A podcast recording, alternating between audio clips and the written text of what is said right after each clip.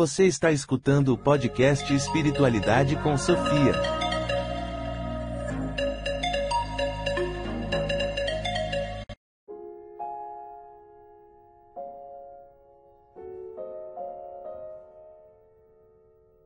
Olá, queridos ouvintes! Aqui estou novamente no Espiritualidade com Sofia, que é o programa do Spotify que trata de temáticas espiritualistas, esotérica, sempre com aquela análise filosófica, crítica, reflexiva e também com a minha vivência pessoal. E meu nome é Alexei Bueno e hoje irei falar daquela pessoa que é considerada por muitos a mãe do esoterismo ou ocultismo no Ocidente.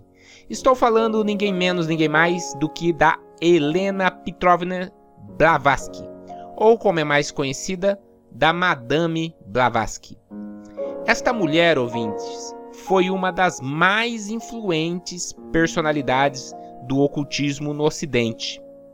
Ela é a fundadora da Sociedade Teosófica e escreveu obras clássicas do espiritualismo, ocultismo, é, são obras de suma importância para a divulgação dos conhecimentos esotéricos, esses conhecimentos que estão dentro das principais filosofias e religiões orientais, numa época, ouvintes, em que imperava no Ocidente o materialismo científico, né? Por outro lado, o surgimento dos fenômenos espíritas, né? De um espiritismo assim que naquela época era bem confuso.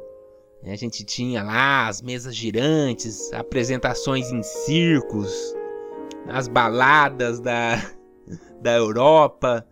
Né? Quem assistiu o filme de Allan Kardec viu como era no, no começo. Tinha muitos, haviam muitos impostores. Né? Então tinha, havia muitos médiums que na realidade eram farsantes ou golpistas. Né? Blavatsky, então, basicamente combateu é, essas duas questões né, na, na época dela, que eram situações extremas. Havia, por um lado, um materialismo doentio, né, e por outro lado, uma situação ali do surgimento de um espiritismo bem grotesco com relação ao que conhecemos né, após a codificação de Allan Kardec e tudo mais. Então, a, a partir da, das descobertas e do contato de Blavatsky com aqueles que ficaram conhecidos como os mestres da sabedoria, Blavatsky compilou o que viria a ser uma interessante doutrina espiritualista e filosófica, que seria a síntese dos conteúdos internos ou esotéricos com S que é aquele conteúdo que não é divulgado para as massas, esse conteúdo é, estava lá nas principais doutrinas, estão, né? Nas principais doutrinas e, e, que até aquele momento estava era um conhecimento assim mais fechado, mais velado ao grande público.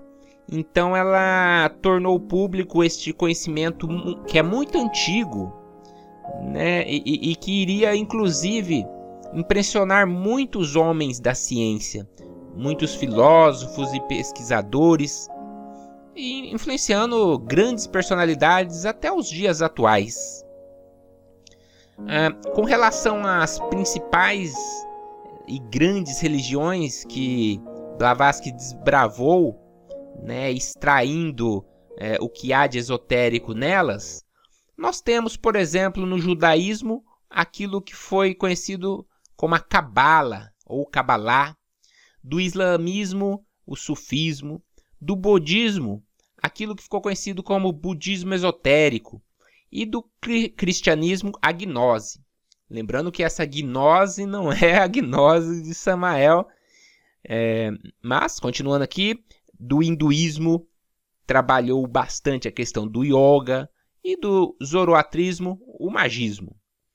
É, este conhecimento esotérico né, que existe por detrás de, da, da aparência, da, dos dogmas, dos ritos que existem em todas as religiões, E assim, graças a jogos políticos, é, essas religiões elas foram institucionalizadas, né? Isso fez com que aparentemente elas se contradizessem, elas se, melhor dizendo, se desentendessem entre si, né? Mesmo é, tendo por base essa verdade esotérica que é a mesma, é, que transpassa todas elas isso que a que Blavatsky tentou é, extrair e ela, essa verdade é o fio condutor de todas as grandes religiões, as é, grandes filosofias e é conhecido assim como religião sabedoria. Né? Seria assim impossível, ouvintes, abordar toda a produção literária de Helena Blavatsky mas não podemos deixar de citar Isis Sem Véu.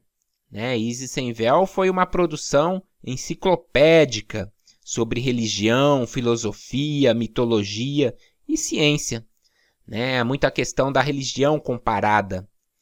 Temos também a famosa obra A Doutrina Secreta, um livro ambicioso, ouvintes, que basicamente trata de uma compilação de conhecimentos que esses conhecimentos não são novos, esses conhecimentos já existem há milênios entre os orientais, né, os europeus primitivos, porém eh, não era conhecido ao grande público. Daí a palavra eh, esotérico, né? Esotérico com S é aquilo que está oculto, privado, interno, enquanto que exotérico com X é aquilo que é público, né? São os dogmas das religiões, os mitos, os, os rituais. Então, é, neste livro, inclusive, é algo interessante, né? as referências bibliográficas é, consultadas por Blavatsky trata de livros que jamais haviam estado fisicamente lá na sua casa, né? Então, como é que ela acessou esse conhecimento, ouvintes? Obviamente que utilizando de sua capacidade psíquica. Como iremos ver, uh, Blavatsky, uh, desde sempre, uh, era portadora de uma clarividência dos sentidos metafísicos bem aprimorados, né, bem ostensivos, o que ajudou ela a acessar a contraparte etérica de livros que haviam ali espalhados pelo mundo em locais inacessíveis. Então é muito bacana, era uma coisa que o pessoal da época não conseguia entender como que ela conseguia compilar, né? E muitos funcionários ali foram atrás das fontes e acharam é, li esses livros em bibliotecas escondidas aí pelo mundo foi assim uma coisa fora de série. Né? Por exemplo, temos uma obra de Blavatsky chamado, chamada A Voz do Silêncio. É, olha que título sugestivo, A Voz do Silêncio, que trata do caminho que leva à iluminação. Então são temas bem profundos, há uma complexidade na leitura de Blavatsky num primeiro momento, mas isso não nos deve desencorajar. E neste livro A Voz do Silêncio tem, ah, temos lá inclusive recomendações práticas para os aspirantes a esse caminho espiritual, revelador. Né? Então a gente também não posso deixar de citar A Chave para a Teosofia, que esse já é um ótimo livro para o iniciante. Né? Ele trata assim um resumão introdutório dos principais conceitos da teosofia. E algo interessante nesse livro, ouvintes, é, ele foi estruturado né, em forma assim de um diálogo de perguntas e respostas, lembrando inclusive o estilo do próprio livro dos Espíritos de Allan Kardec. Né? Este é um estilo assim bem, bem didático. É muito interessante ela ter escrito esse livro e auxilia bastante aqueles que estão iniciando na teosofia, que agora vou detalhar um pouco mais o que vem ser teosofia, vou detalhar um pouco mais sobre a biografia dessa incrível mulher, da Madame Blavatsky.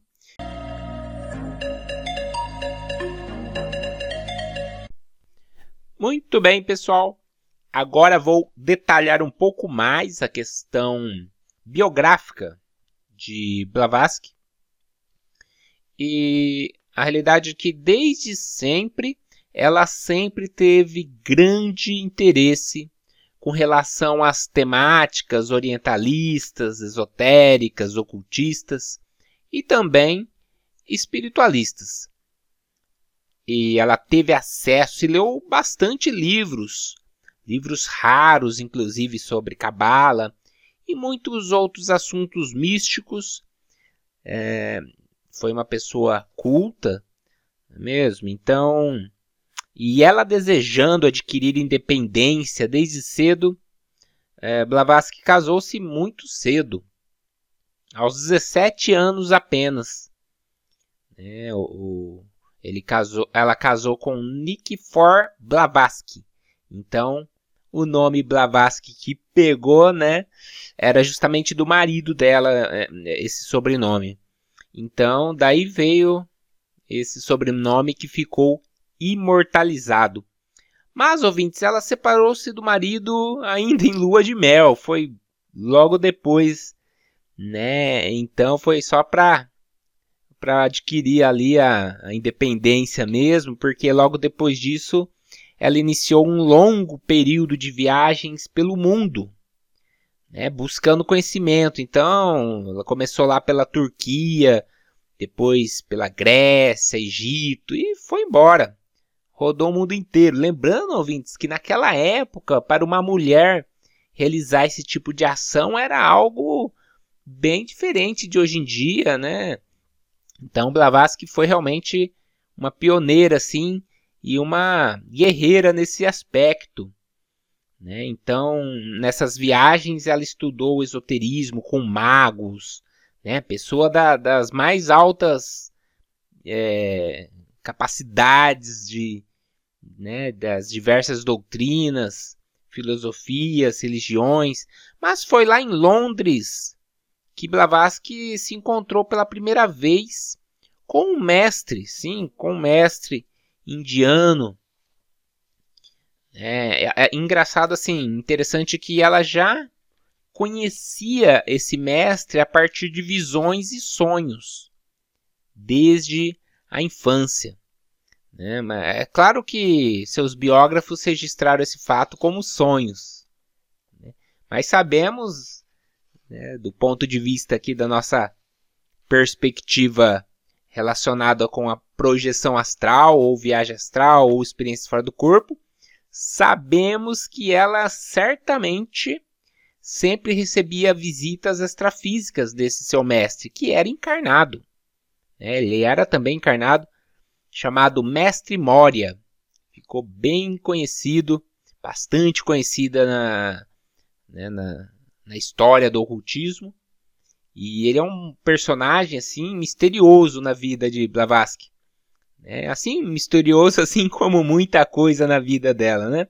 Diga-se de passagem, tem muitos muitos fatos assim curiosos, né? Por exemplo, o pessoal costuma falar é, em torno assim de toda grande personalidade acaba surgindo alguns mitos, assim como ocorreu com Chico Xavier, né?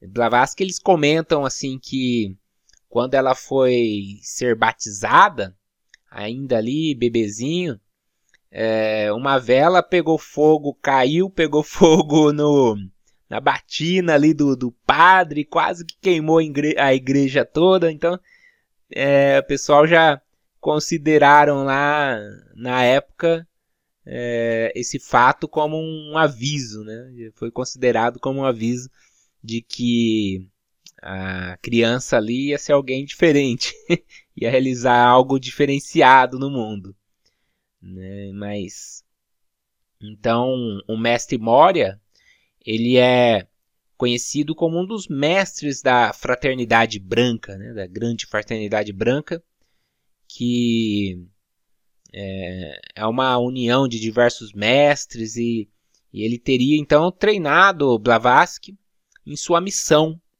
né, de divulgação e é, do, do esoterismo no, no Ocidente, né, dessa, dessa sua missão. Então foi assim, no ano de, de 1875 que foi fundada a Sociedade Teosófica, e ela é uma instituição, então, ou organização responsável por divulgar os ensinamentos da teosofia. Então, próprio os próprios mestres lá de, de Blavatsky, é, principalmente o mestre Moria, eles, ele recomendou que fosse criada uma instituição para o ensinamento da teosofia. A palavra teosofia quer dizer sabedoria divina, que é justamente aquela sabedoria que permeia todas as grandes religiões, desde que o mundo é mundo, né, que eu comentei na, na introdução. Esse termo teosofia também era utilizado antigamente pelos filósofos antigos.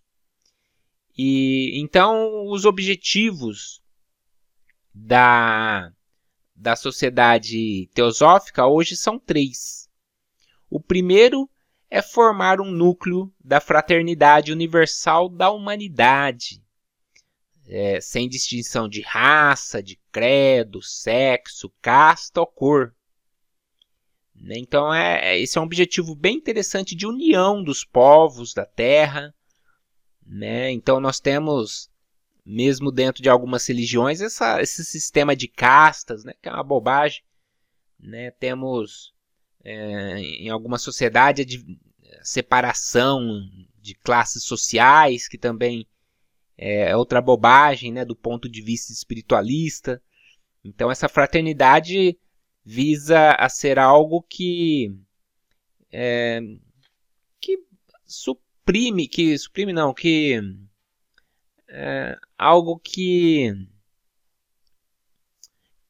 algo que ultrapassa todas essas limitações né, conscienciais humanas de dividir os homens na Terra.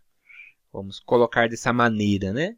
Então, algumas religiões têm essa questão de diferenciar as pessoas.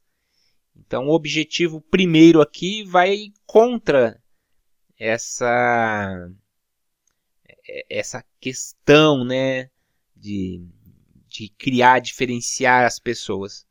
Então é um objetivo bem sublime, né? Algo que, que é bem assim, poderia colocar na palavra evolutivo. É algo bem, bem evolutivo não fazer diferença, né? Consequentemente de, de religião, de status, de classe social. Já o segundo objetivo trata-se de encorajar o estudo da, de religião comparada, filosofia e ciência. Né? Inclusive, um cientista muito famoso chamado William Crookes esteve com a Sociedade Teosófica, ele era teósofo, participou ali naquela época, ele foi contemporâneo dessa época toda. Né? Inclusive, outra questão interessante nessa questão da ciência é, é outro fato interessante nessa questão científica é uma sobrinha de Albert Einstein é, confessar, né, comentar que o, que o cientista tinha uma edição da Doutrina Secreta de Blavatsky, que é uma das suas principais obra, obras, lá na sua escrivaninha de trabalho. Né? Então, imagina, o próprio Einstein gostava de, de ler a, a, a Doutrina Secreta, era ali é, simpatizante, né, da, da, portanto, da teosofia.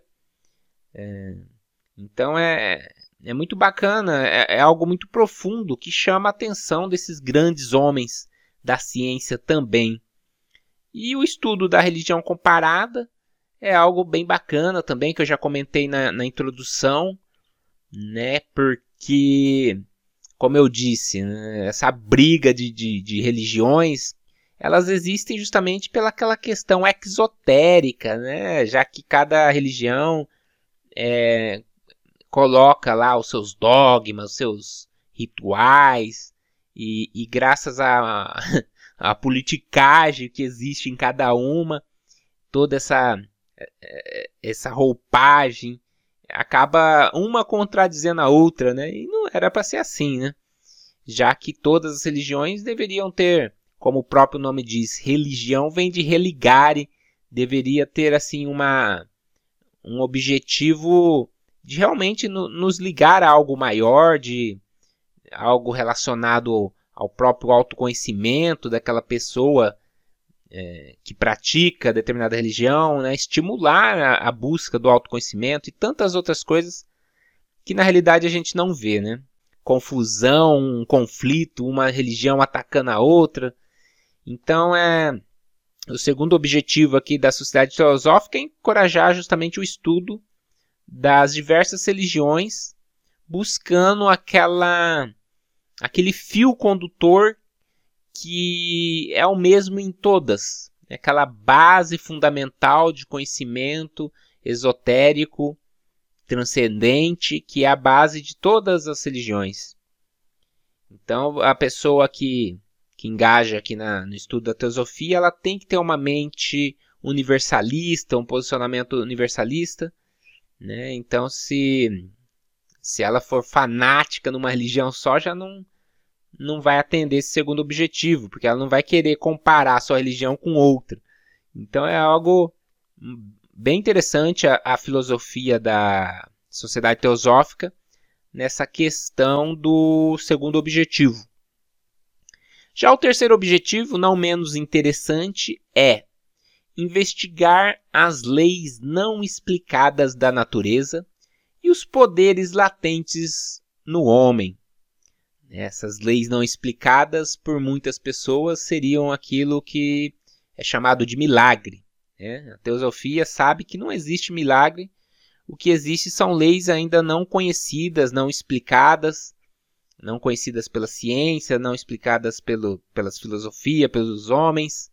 Então é, tem esse caráter investigativo, né? porém, né, aparentemente, este desenvolvimento dos poderes latentes do homem, tal como nossa própria capacidade natural de realizar, de realizar projeções astrais, é, de clarividência e tudo mais, o desenvolvimento disso tudo, a gente percebe que foi legado a uma área mais interna da sociedade teosófica.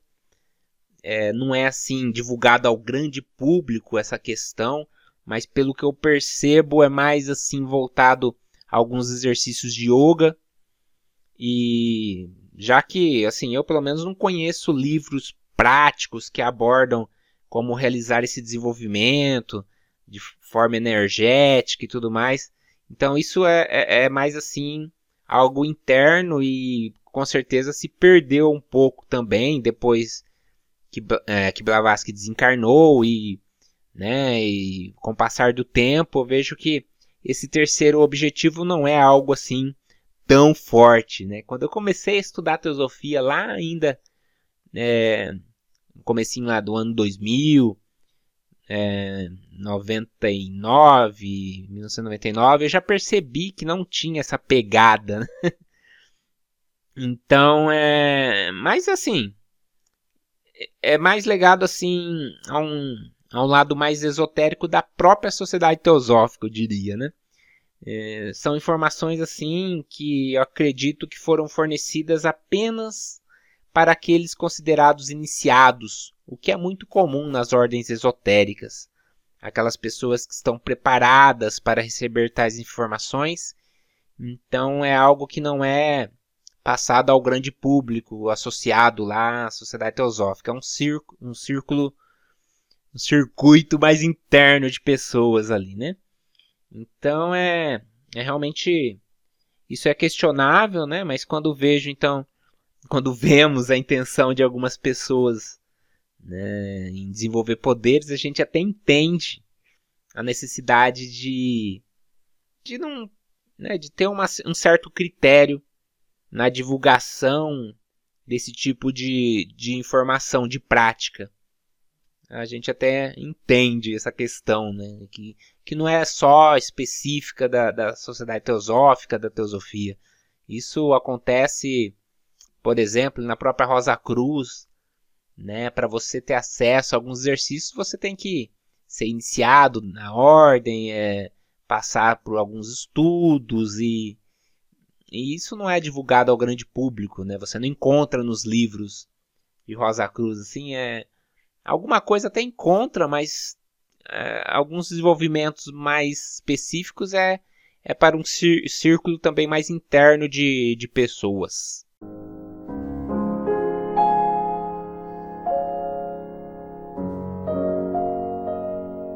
A sociedade teosófica ela não impõe nenhuma crença sobre seus membros. Não tem dogmas, não tem. Né? Então ele, na verdade, os membros se unem espontaneamente pelo objetivo em comum de buscar a verdade e o desejo de aprender o, o significado, o propósito da existência. Então é essas pessoas se dedicam ao estudo, à reflexão, ao serviço voluntário. Uh, não há pré-requisitos nem limitações para qualquer pessoa se associar. Né? Tem o um site lá, é, qualquer pessoa pode entrar em contato. Porém, o candidato deve declarar se identificar com ao menos um dos objetivos da sociedade teosófica que eu coloquei é, há pouco.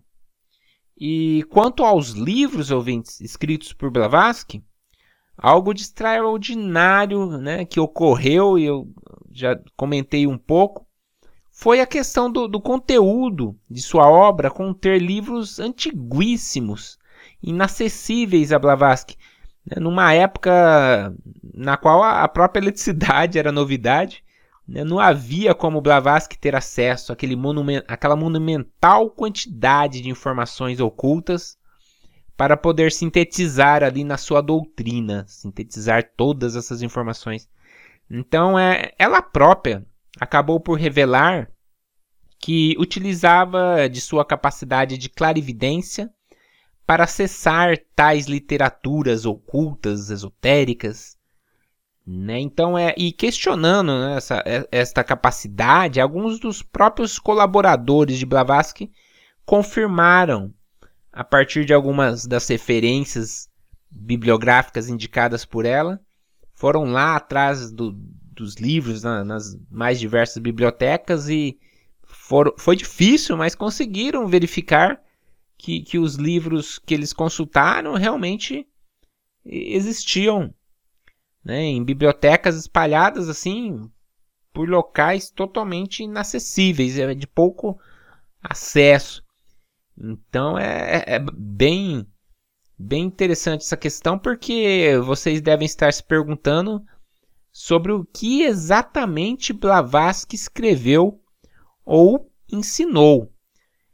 A resposta, ouvintes, é sobre muitos e profundos temas é, iniciando sobre a questão de Deus, a questão da divindade, já que teosofia é o conhecimento divino, então teria que ter alguma filosofia, algum estudo sobre a divindade. Então, dentro de nossas limitações de entendimento, Blavatsky assim foi foi assim muito feliz e, e conseguiu passar conceitos bem interessantes sobre um Deus muito diferente do que é ensinado nas, em algumas religiões, como o cristianismo.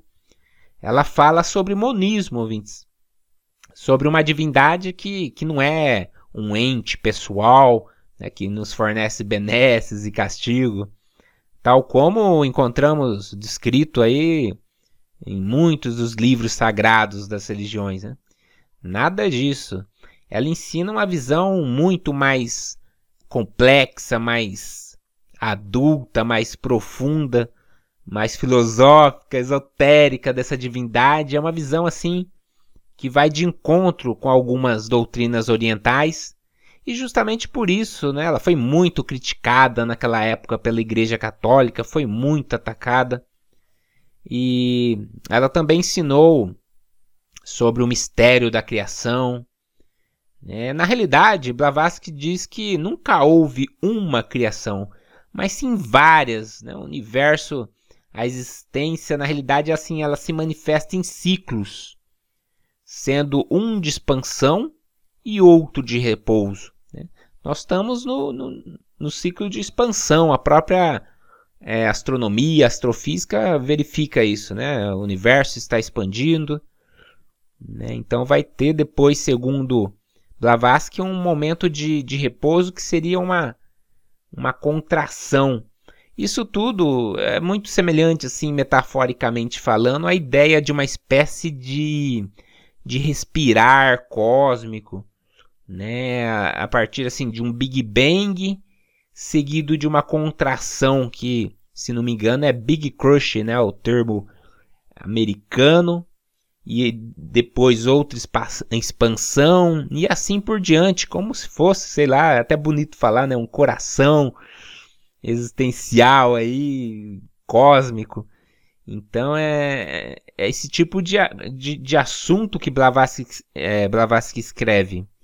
E a doutrina secreta dela então expõe, por exemplo, também a, a história oculta da, da Terra essa história não está registrada na ciência oficial e a partir dela, sim, a gente entende o longo caminho evolutivo que percorremos desde a nossa é, desde que a nossa essência chegou a este planeta até os, ter, os tempos modernos e atuais. Né? Então, ela também divulgou sobre a grande fraternidade branca e seus mestres ocultos, é, tema, tema este, inclusive, que foi muito distorcido, sabe, com o passar do tempo. Né? Existem alguns esquizotéricos hoje que falam da grande fraternidade branca, tem muita coisa na internet, a gente tem que ter um pouquinho de, de cuidado também. Mas hoje, assim, infelizmente, essa questão da grande fraternidade branca acabou por adquirir um caráter quase re que religioso, né, ouvintes? É uma coisa muito, é, sei lá, mítica, né, que fala. Então é tem muita pouca relação com a vivência da, da autora.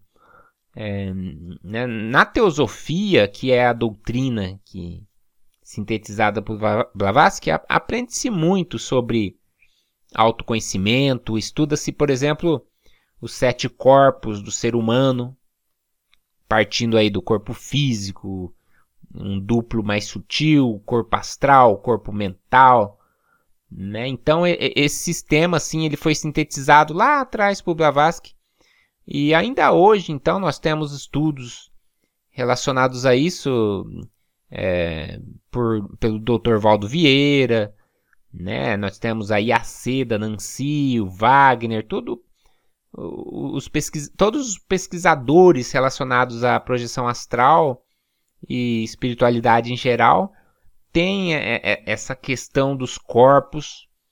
Então são diversos assim os temas espirituais e muitos deles orientais que foram trazidos por Blavatsky ao Ocidente e divulgado, esclarecido.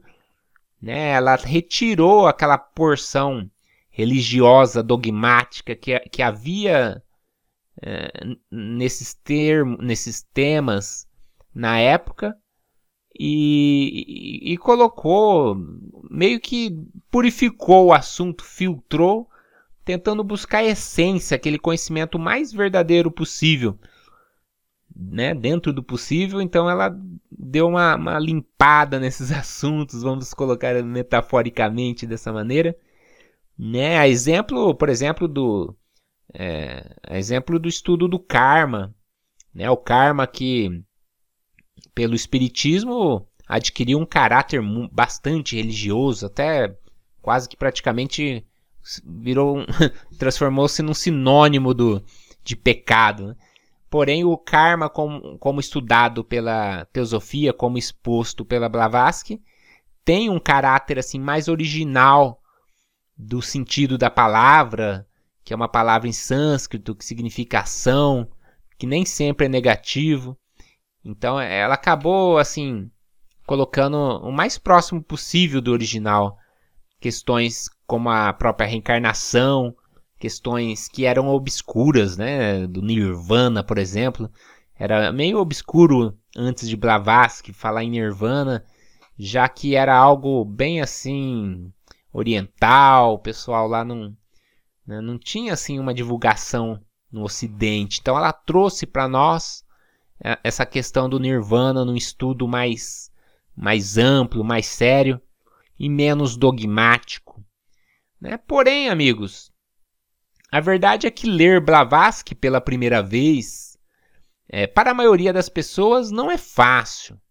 É, não há assim muita didática em seus escritos. Assim, é, é um aprofundamento filosófico e uma complexidade filosófica equiparável a ler qualquer grande filósofo, exemplo de Nietzsche, Kant e tantos outros. Né? Muitos, como eu mesmo. É, num primeiro momento, dá uma desanimada um pouco, né? numa primeira leitura. Né? Porém, houve, inclusive, na sociedade teosófica, outros autores que reinterpretaram Blavatsky. Alguns dizem que distorceu um pouco, mas a, a realidade é que houve uma, uma didática um pouco mais fácil de assimilar. É, tem alguns livros muito, muito bons de Charles Webster Leadbeater e Annie Besant, né? mesmo correndo o risco de, de distorcer algum ensinamento, se a gente ler com né, com calma, comparando, raciocinando, você pode pegar muita coisa legal da, da sociedade teosófica e depois retornar a Blavatsky, né, entendendo ali. Tem um livro, por exemplo, o Compêndio de Teosofia. Tem livros introdutórios que são importantes e, e depois vamos aprofundando, como em qualquer leitura filosófica, né, qualquer estudo a gente começa do mais simples e vai, pelo menos na minha opinião, e vai aprofundando. Então é um esforço, não é fácil, né? Mas todo esforço, todo estudo, toda pesquisa tem a sua gratificação. E é assim também no Espiritismo, em qualquer filosofia que a gente for, for aprofundar, né? Você lê algumas obras de Kardec também tem uma aprofundamento uma profundidade ali. Obras do, do próprio Chico Xavier tem um, vamos dizer assim, um nível lá do, da língua portuguesa mais aprofundada, algumas palavras que às vezes a gente tem que olhar o dicionário para poder entender o que significa. Então, qualquer estudo mais aprofundado é dessa maneira mesmo, a gente não deve desanimar com isso, né? A gente tem que sempre nos esforçarmos para é, poder melhorar também né? nossa, nossa intelectualidade, nossa busca, sempre com uma, com uma lucidez, né? sempre questionando com uma razão, com uma, com uma, uma visão crítica, mas é, é muito bom assim a, a, teosofia. É uma doutrina espiritualista que me trouxe muito ensinamento, me trouxe assim um crescimento muito grande, né? Eu iniciei com leituras de Liederbitter, Annie Besant, e, e depois é, li algumas coisas de Blavatsky. Agora estou pensando em me aprofundar mais ainda. Passado alguns anos de, de leituras de outras linhas, a gente volta com uma visão um pouco diferenciada e penso em fazer uma pesquisa mais aprofundada em Blavatsky e quem sabe, né, estar criando aí novos podcasts e vai ser uma felicidade para mim poder estar compartilhando o que eu o que eu dentro de minhas limitações, o que eu possa ter assimilado, entendido, né? e tentar colocar uma didática na, da minha da minha perspectiva desses temas que eu gosto bastante e será um prazer compartilhar com vocês, ouvintes.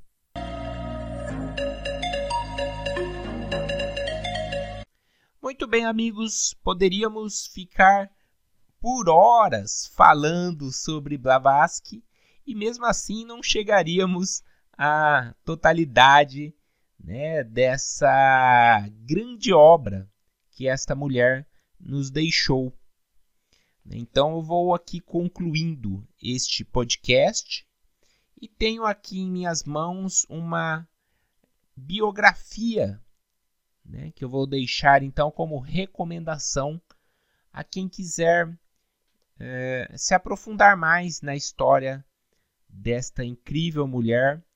Então o nome do livro é Madame Blavatsky a Mãe da Espiritualidade Moderna. Uma biografia. O autor é Gary Lunchman, editora Pensamento. Só buscar no Google que vocês irão encontrar e é, diz aqui na contracapa uma biografia ponderada e esclarecedora da mística e ocultista Helena Blavatsky, uma das figuras mais importantes e controvertidas da espiritualidade moderna. Então, fica aí como dica e concluindo aqui esta exposição, é importante reforçar, ouvintes, o significado que a teosofia tem para a sociedade teosófica né? compondo um corpo de conhecimento universal chamado de religião-sabedoria ou ciência secreta, da qual todas as religiões do mundo derivam, apresentando como ocorre a evolução do homem e outros muitos temas, conforme vimos neste episódio. Comentando agora meu caso particular, ouvintes, obtive contato com a sociedade teosófica ou com a teosofia através dos livros de Charles Webster Leadbeater e Annie Besant.